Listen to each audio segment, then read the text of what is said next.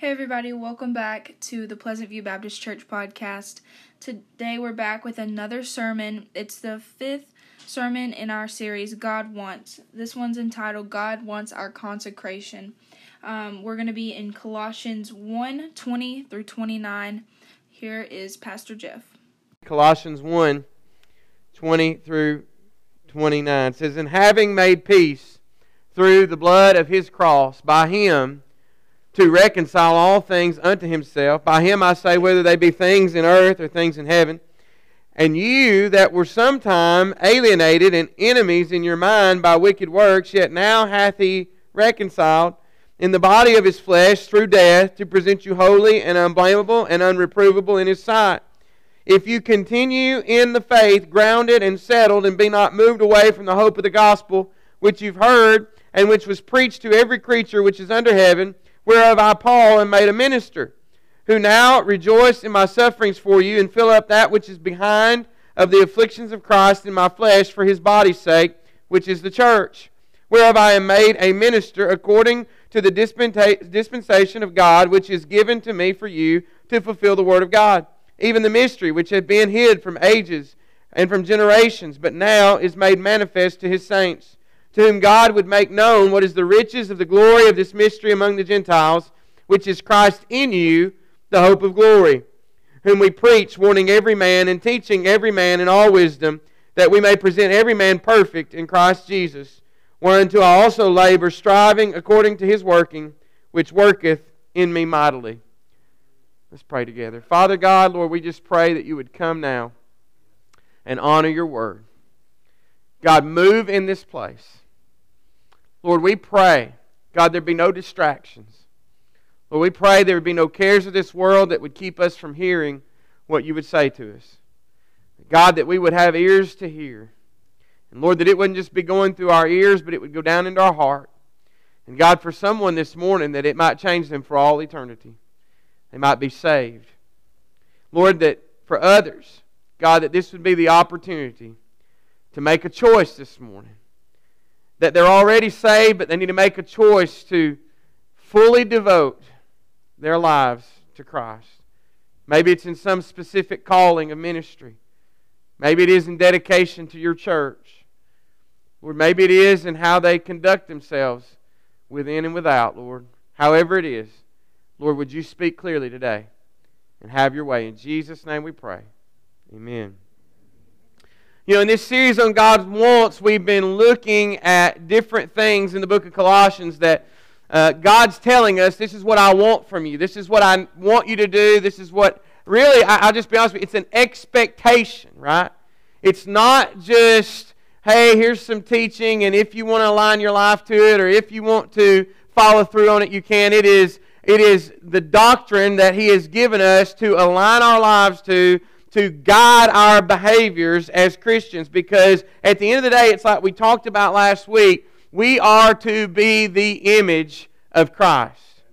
People are to see Jesus in us, living in us, Him, him coming out through our lives in the way that we love them, in the way that we care for them, in just in our conduct in general toward them. Amen? But certainly as witnesses of what we've seen and heard. Because if you know Jesus Christ as Lord and Savior, if you truly have experienced Him coming into your life and transforming you, then you've got a story to tell. Amen? And so we've been talking about in this series, we've been talking about convictions, about that there's certain things that children of God should believe, and there are certain things that children of God should not do. We, we have to have conviction about us, right? We're not just talking about the fact that eh, when we do wrong, God convicts us. We're talking about the forethought. We're talking about the pre planning of, I am not going to be involved in this. I'm not going to live my life according to these worldly principles anymore, right? I'm going to have conviction about things in my life.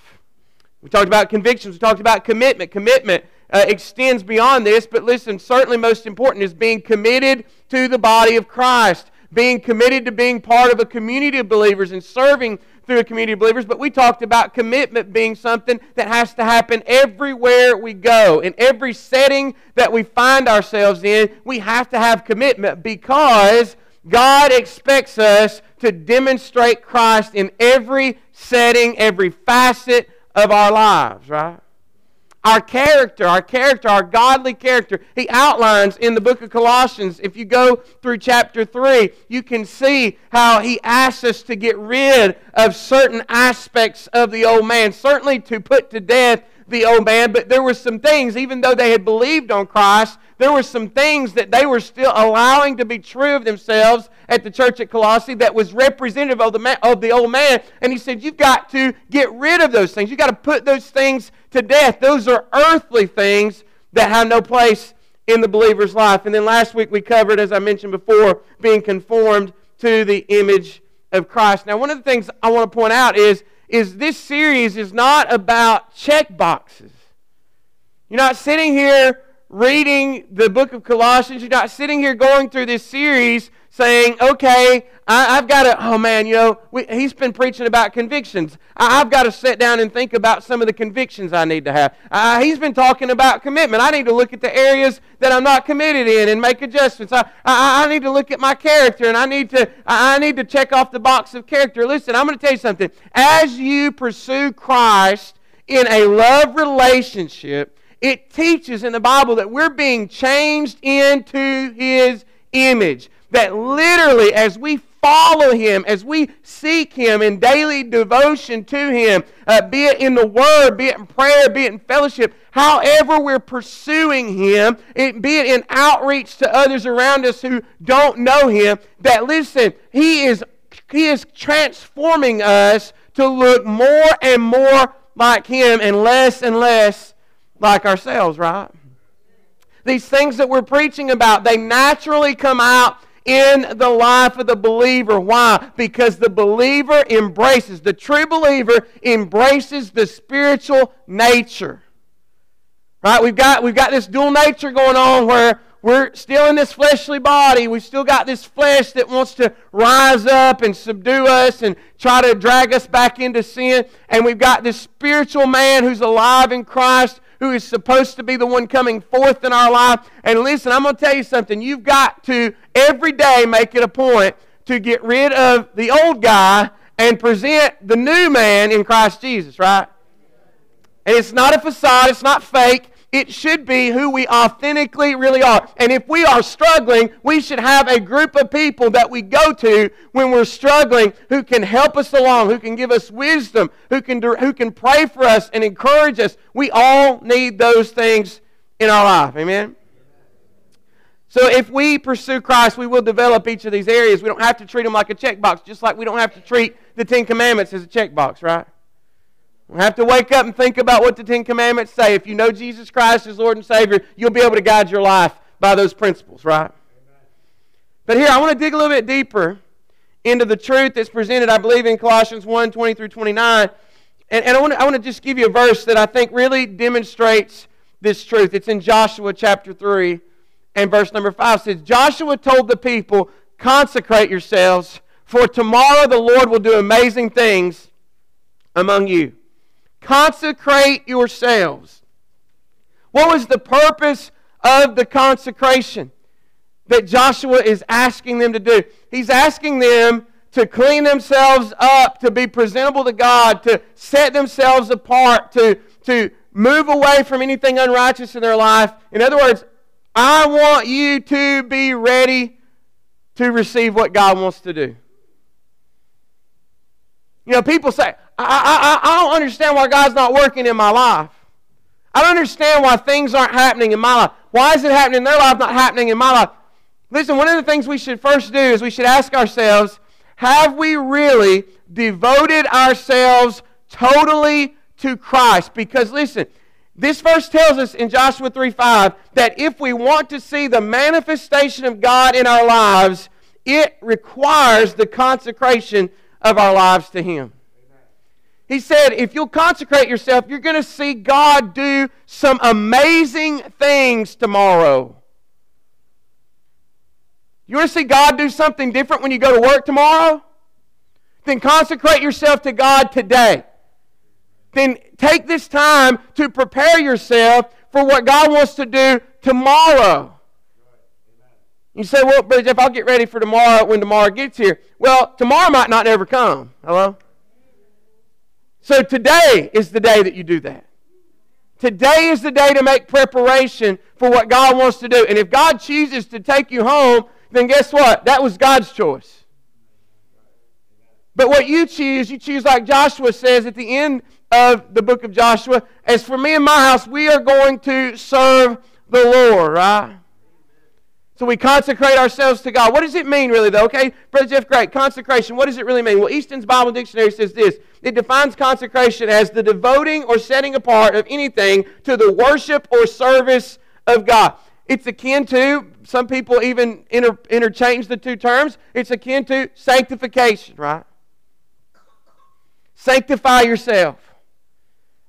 In other words, what is it in me that needs to go? What is it in me that needs to uh, be brought into my life? What, what parts of these things that we've been talking about this series need to come into my life so that I am the vessel that God needs me to be because He wants to work in our life.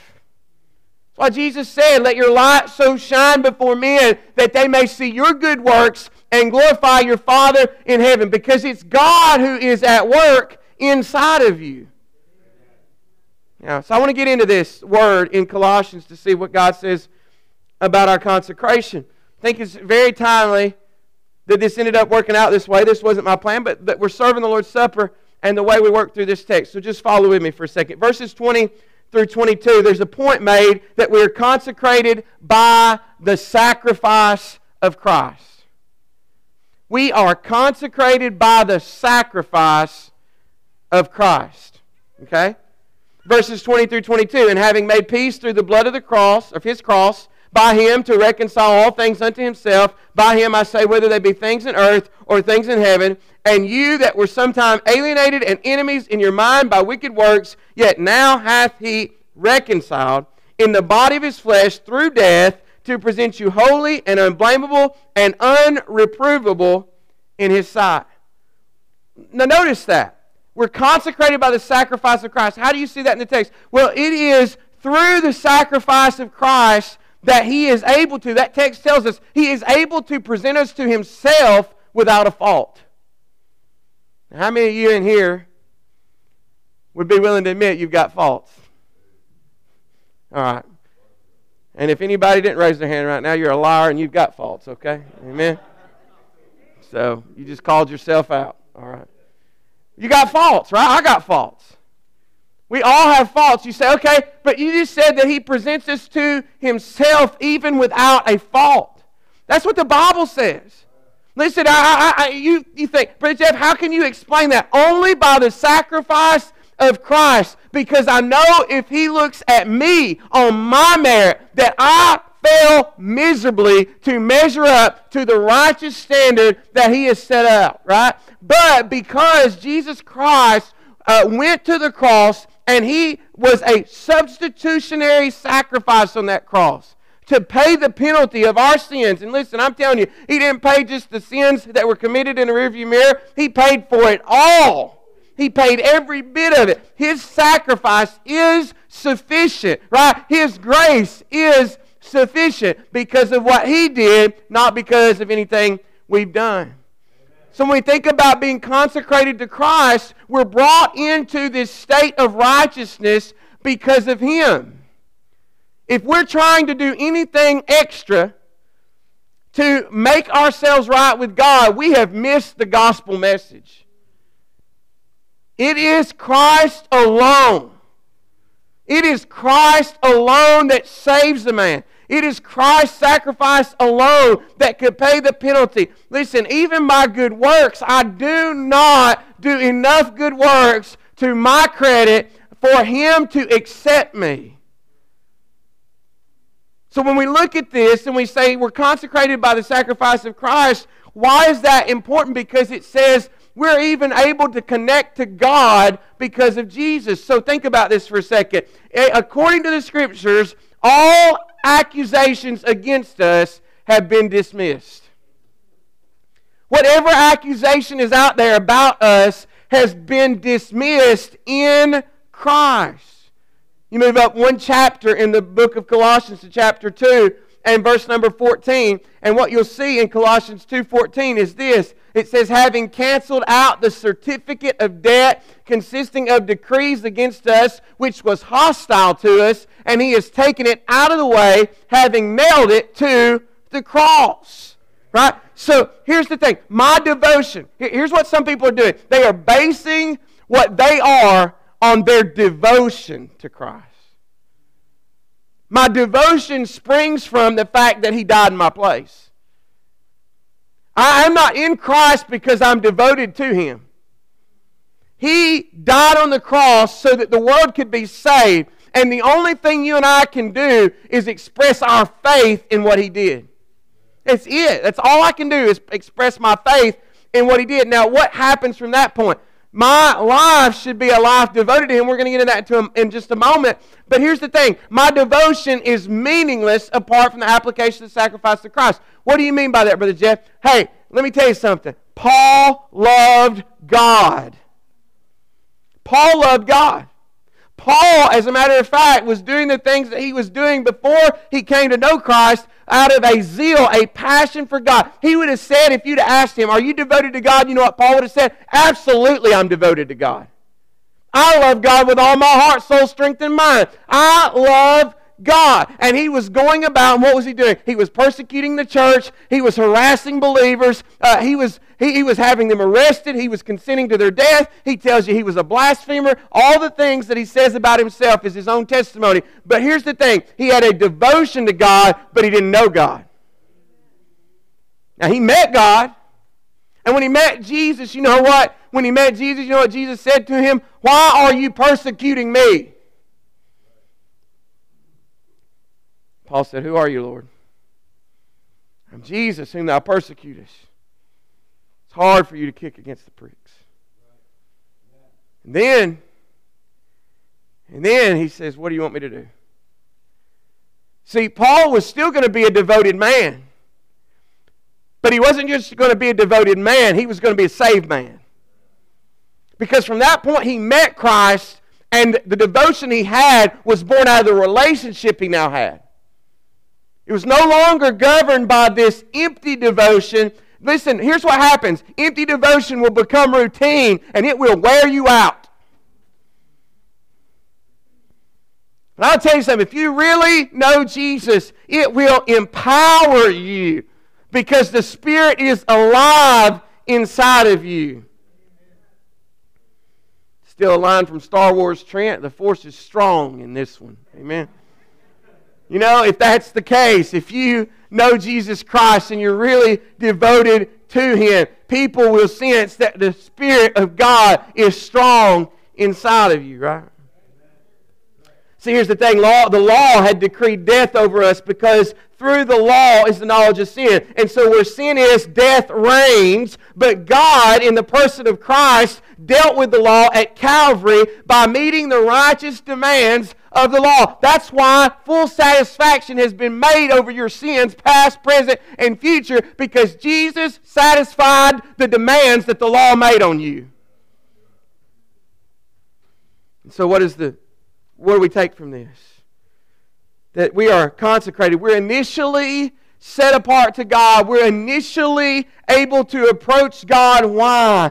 Because of Christ. We can't even get started apart from that. Now think about this. Your sins have been dealt with. Remember the song Calvary by Hillsong? It says, says, My sin and shame don't count anymore. All praise to the one who has ransomed my soul. Calvary covers it all. See, without the cross, we are completely unacceptable to God. And the second thing is we're, we're, we're consecrated by sacrifice, but the second thing is we're consecrated through my devotion to Christ. Consecrated through my devotion to Christ. Where do you see that at in the text? Well, look at what he said right after he said the, the thing we just looked at. Look what he said in verse 23. He said, If you continue in the faith, grounded and settled, and be not moved away from the hope of the gospel which you've heard, and which was preached to every creature which is under heaven, whereof I, Paul, am made a minister. Verse 23, what Paul says there is, he says, You've got to continue in the faith. my my life verse that was preached the night I got saved is 1 John 5:13. It says, "These things have I written to you that believe on the name of the Son of God, that you may know that you have eternal life, and that you may believe on the name of the Son of God." It says it twice. And for a long time, I didn't really understand that, and I've shared this a number of times. But then one day, it clicked with me. Initially, in order to know God, in order to know that I'll go to heaven when I die, there has to have been a moment in your life where you realized you were lost, the Holy Spirit of God convicted you, and you responded only in faith to Jesus Christ. And He saved you because He died on the cross, right? Because of His good works, His righteousness, okay? Point number one. But here's the thing what is that rest of that verse after he says that you may know you have eternal life and that you may believe on the name of the Son of God? In other words, that you may continue to believe. If you are a child of God, your faith will inform your activity. Your faith will inform your activity. What do you mean by that, Brother Jeff? Well, my devotion springs from me coming into faith with Christ, right? I've come in contact with the Son of God. And because of that, my devotion is, uh, fall, uh, is flowing freely from my life. Made a note here man is no follower of Christ and thus not devoted to Christ if he does not continue in the things that he professes to have received from Christ. Now, I'm going to say that again. A man is no follower of Christ and thus is not devoted to Christ if he does not continue in the things that he professes to have received from Christ. I'm going to tell you something.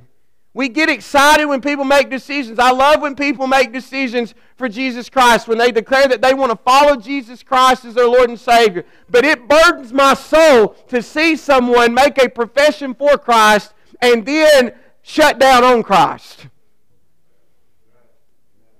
Not serving Christ, not attending uh, Christ's church faithfully, you know, it, it's not about whether you come to this church. It's about just being in church. Listen, folks, I don't care if people don't want to go here, but they need to go somewhere. And if they're sitting at the house and not going anywhere, they're not devoted to Christ. Uh, know, they're, they're, they're committed to Christ. They, you know, Brother Jeff, everybody's got their own relationship. I'm going to tell you something. Everybody does have to have their own personal relationship. But there are parameters in this scripture that show us what a real authentic relationship with Christ will look like. And it ain't sitting at home watching the evangelist on TV. I'm sorry, that just don't work that way. It's just not true. Well, Brother Jeff, I, you know, I get more out of that preacher at home. Well, that's great. You may need to move closer to where he is and go to church with him. Hello? I'm just saying, you know, because you're not supposed to be forsaking the assembling of yourselves together as the manner of some is, and so much more as you see that day approaching. All right? That's free. That didn't cost you nothing, okay? Uh, we need to understand this, though. Salvation is not just a, a momentary experience where we say, I'm a sinner and I can't save myself. That's true. I, I mean, today, even though I've been saved now, uh, this is fixing to be 19 years in May. Listen, even though I'm fixing to be saved 19 years in May, I still, apart from Christ, can do nothing toward God. He saved me. He keeps me. He'll present me one day faultless before the throne. Listen, if I do anything good today, it's Him working in me. It's Christ in me, the hope of glory. Right? That's what it said in verse number 27. Y'all okay? See, salvation is not just momentary. It's not just to pray the prayer, shake the hand, get baptized, you know, plug into the church. It's not this momentary experience where we're saying we're not good enough and we need Jesus. We need Jesus every day. See, we abandon our goodness for a life lived in Him and through Him. In the book, book of Galatians, chapter 2, verses 18 and 19, it says, If I rebuild what I destroyed, think about this for a second. When you said yes to Jesus, you destroyed anything that you thought before would make you good enough. Good works, church attendance, good name, whatever. You destroyed that, right? You said that the law was incapable of saving you. He said, if I rebuild what I destroyed, I prove that I am a lawbreaker. For through the law I died to the law so that I might live for God. I'm going to tell you what, when we received Jesus Christ as Lord and Savior, you know what we said? We said the law killed us. We said that the law says that this is sinful and we've sinned, and the law teaches that the sinner is worthy of death. The Bible says, The soul that sinneth, it shall die. So when we when we admit that we're a sinner and we're receiving Christ, we're saying, This old man is dead because of sin. But when we profess our faith in Christ, we're also saying that we live now in a way we never lived before because Jesus is inside of us. Once I've been freed from the law and the sin and death that's associated with it, my devotion ought to be driven by the very work of Christ that was done in me.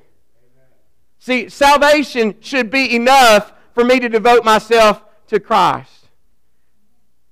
If you are counting, listen to me very closely. If you are counting on a person in this body or a program that this body has going on to make you devoted to Jesus, you are looking in the wrong places for the driving factor or force behind your devotion. If Jesus dying for you is not enough for you to be devoted to Christ, then you're probably not saved. And you should get saved. What do you mean by that, Brother Jeff? Well, let's just think about this for a second. Remember, Jesus is invited to a supper.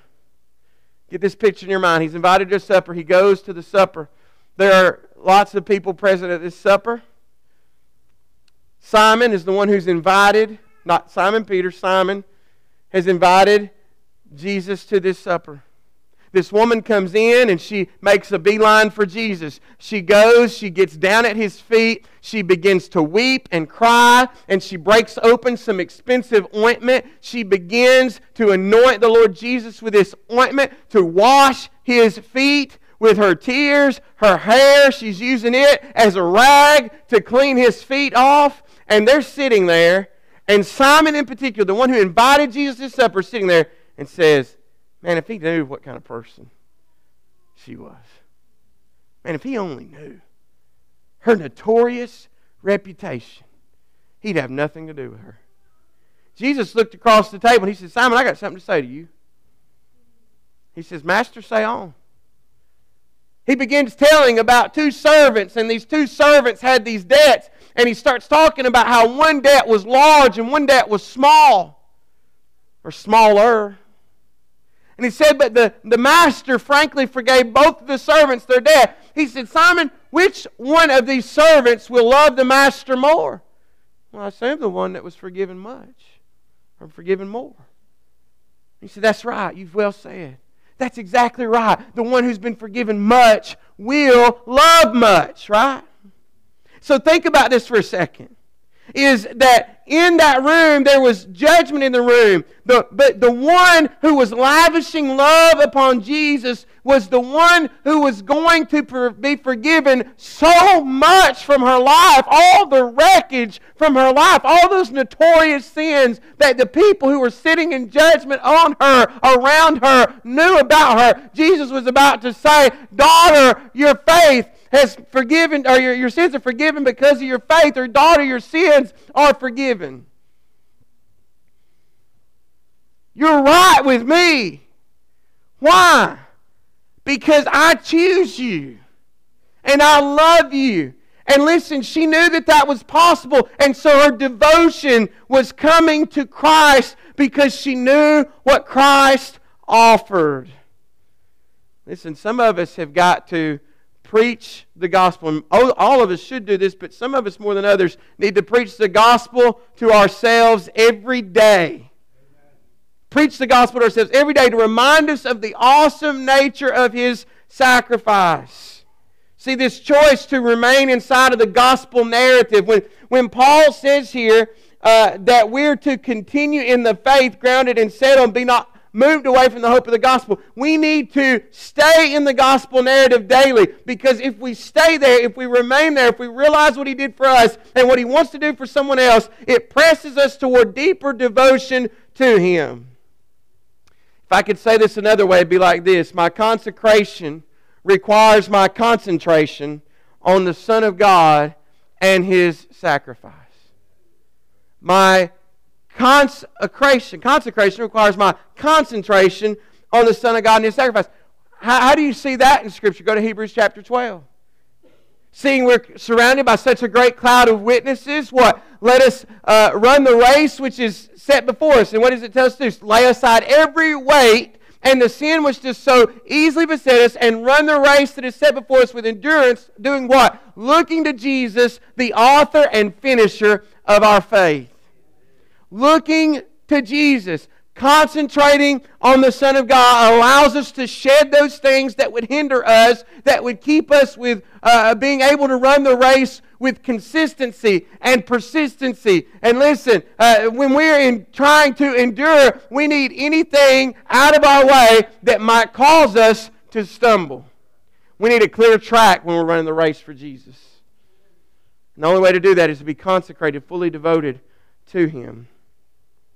We're consecrated by the sacrifice of Christ. We're consecrated through our devotion to Christ, and we're consecrated in service of Christ. Consecrated in service of Christ. Look at verses 25 through 28. What did he say? He said, Whereof I am made a minister, according to the dispensation of God which is given to me for you to fulfill the word of God what I am doing, what he says, he says, what I'm doing as a preacher, as an apostle, as a missionary, the roles that God has given uh, the apostle Paul to play in this dispensation of time, he says, this is all to fulfill the word of God. God is wanting to do something, he's wanting to do it through me, and so I am at work serving him in the capacities he's called me to. Okay? You want to hear more about this tonight? 5 o'clock, my life group. We're looking at the will of God and we're going to look at, at Saul and Barnabas being called to be missionaries. They were called specifically. We'll get more into that tonight. But Paul's fulfilling a calling on his life here. Verse 26 Even the mystery which had been hid from ages and from generations, but now is made manifest to his saints, to whom God would make known what is the riches of the glory of this mystery among the Gentiles, which is Christ in you, the hope of glory, whom we preach, warning every man and teaching every man in all wisdom. Look at this last part of this verse, that we may present every man perfect in Christ Jesus. Perfect in this sense is complete, mature, lacking nothing until we choose to consecrate ourselves to Christ, we won't ever reach spiritual maturity. Paul gives us himself here. He says, I'm an example Right? I've been made a minister, he says, to preach and teach and warn people. So what? That they may come to know Christ. So that Christ can take up residence in their life. So that Christ can save them and forgive them of all their sins. So that then they can live for Christ. So that they can show other people Christ Jesus in them, right? The goal is for everyone to be found complete. What does maturity in Christ look like? Well, it goes back to last week's message. More like Christ, less like me. And the purpose and the reason is that is God has saved us to accomplish work on his behalf. Paul's a minister. Not everybody's going to be called to be a missionary. Not everybody's going to be called to be a pastor. Not everybody's going to be called to be a worship leader. But what we've got to quit doing is identifying with things like that and saying, well, I'm not a pastor. I'm not an evangelist. I'm not a missionary. I'm not a worship leader. Who does God want you to be? How does God want to use your life?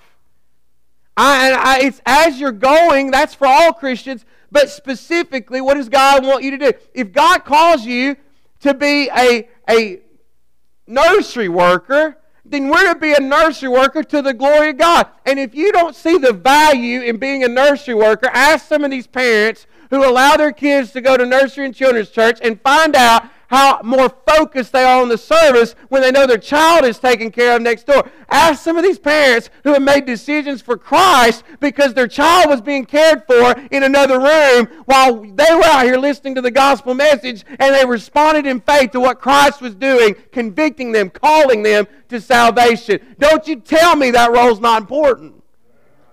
It's significant.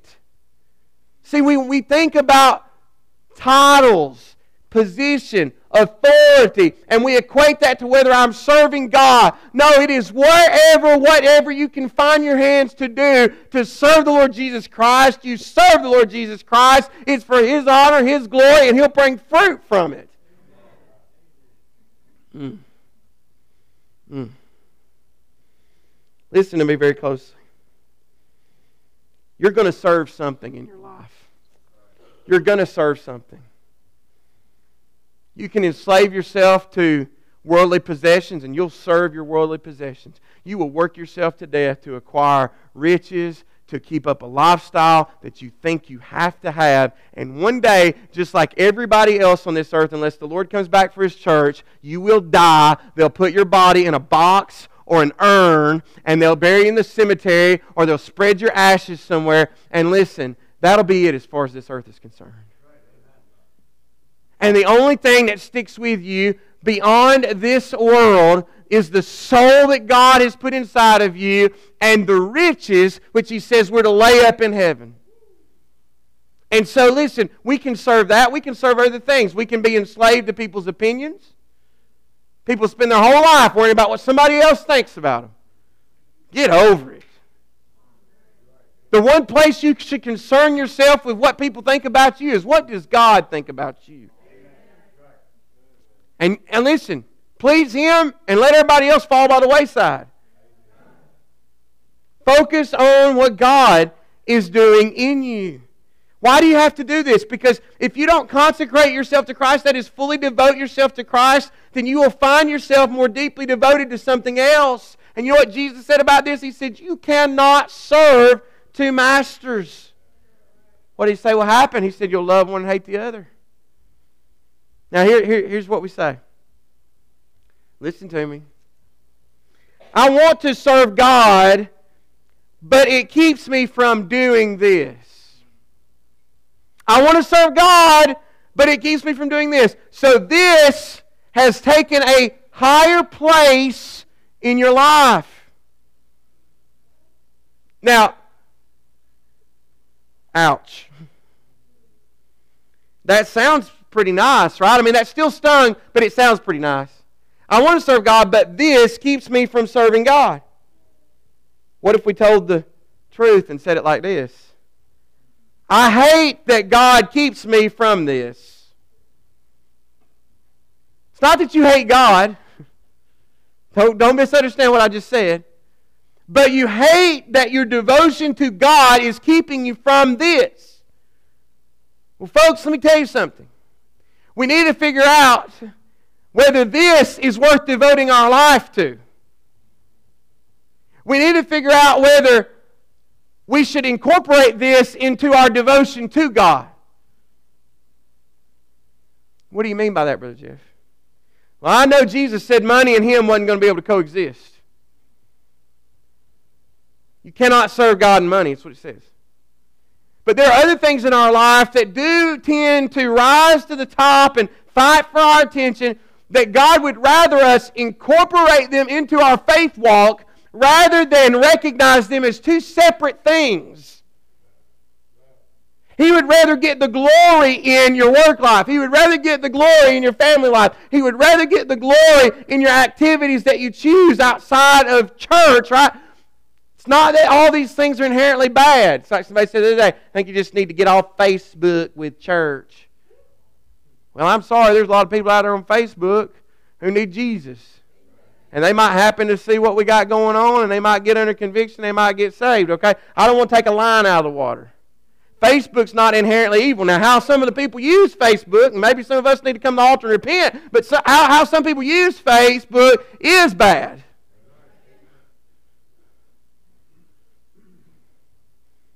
I hate God keeps me from this. See, we deceive ourselves that our devotion is there when we say, Well, I want to serve God, but it keeps me from doing this. We're deceiving ourselves that our devotion is there. But see, this thing over here, I've determined to love and devote myself to more than God. You know what the Bible calls that? Are you listening? Idolatry. When I find something that I want to love more and devote myself more to, than I want to love God and devote myself to God, then I have set up an idol and I have an altar that I'm bowing at to worship that thing.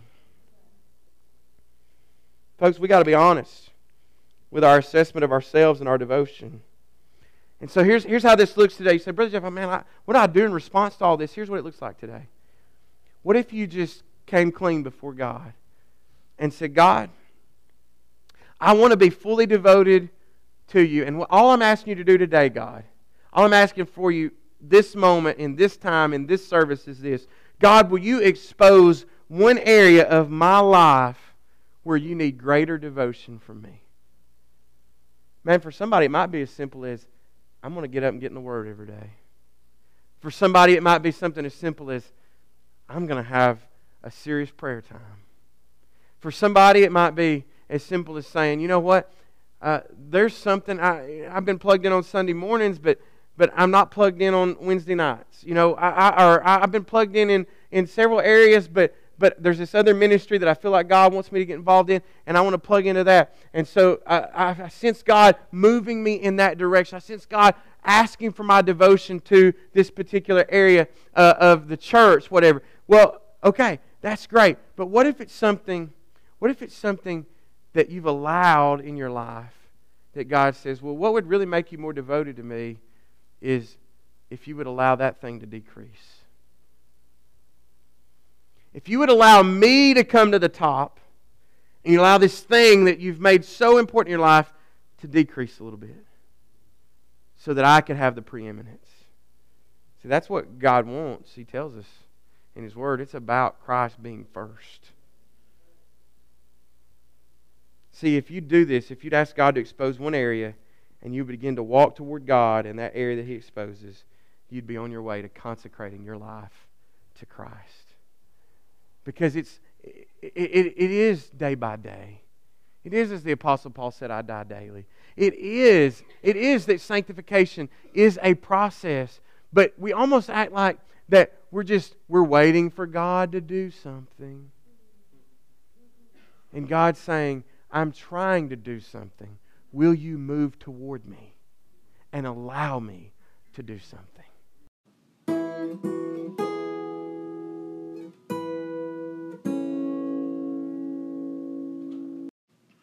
All right, guys, thank you all so much for joining us today. Um, if you want to hear more, um, you can follow or subscribe to the podcast. And um, we have a church website. It's visitpleasantview.com. Um, you can see all kinds of information on there and learn more about our church and what we're all about, um, all kinds of things. So go check that out. Also, if you want to come join us in person, we are we would be so happy to have you um, the address is 2355 Lonnie Smith Road in Woodbury, Tennessee. Our service times are Sunday mornings at 10 a.m. and Sunday nights at 6 p.m. Also, we have um, Wednesday night classes at 6 o'clock. So join us anytime uh, if you're in the area. We would love to have you, and y'all have a good rest of your day.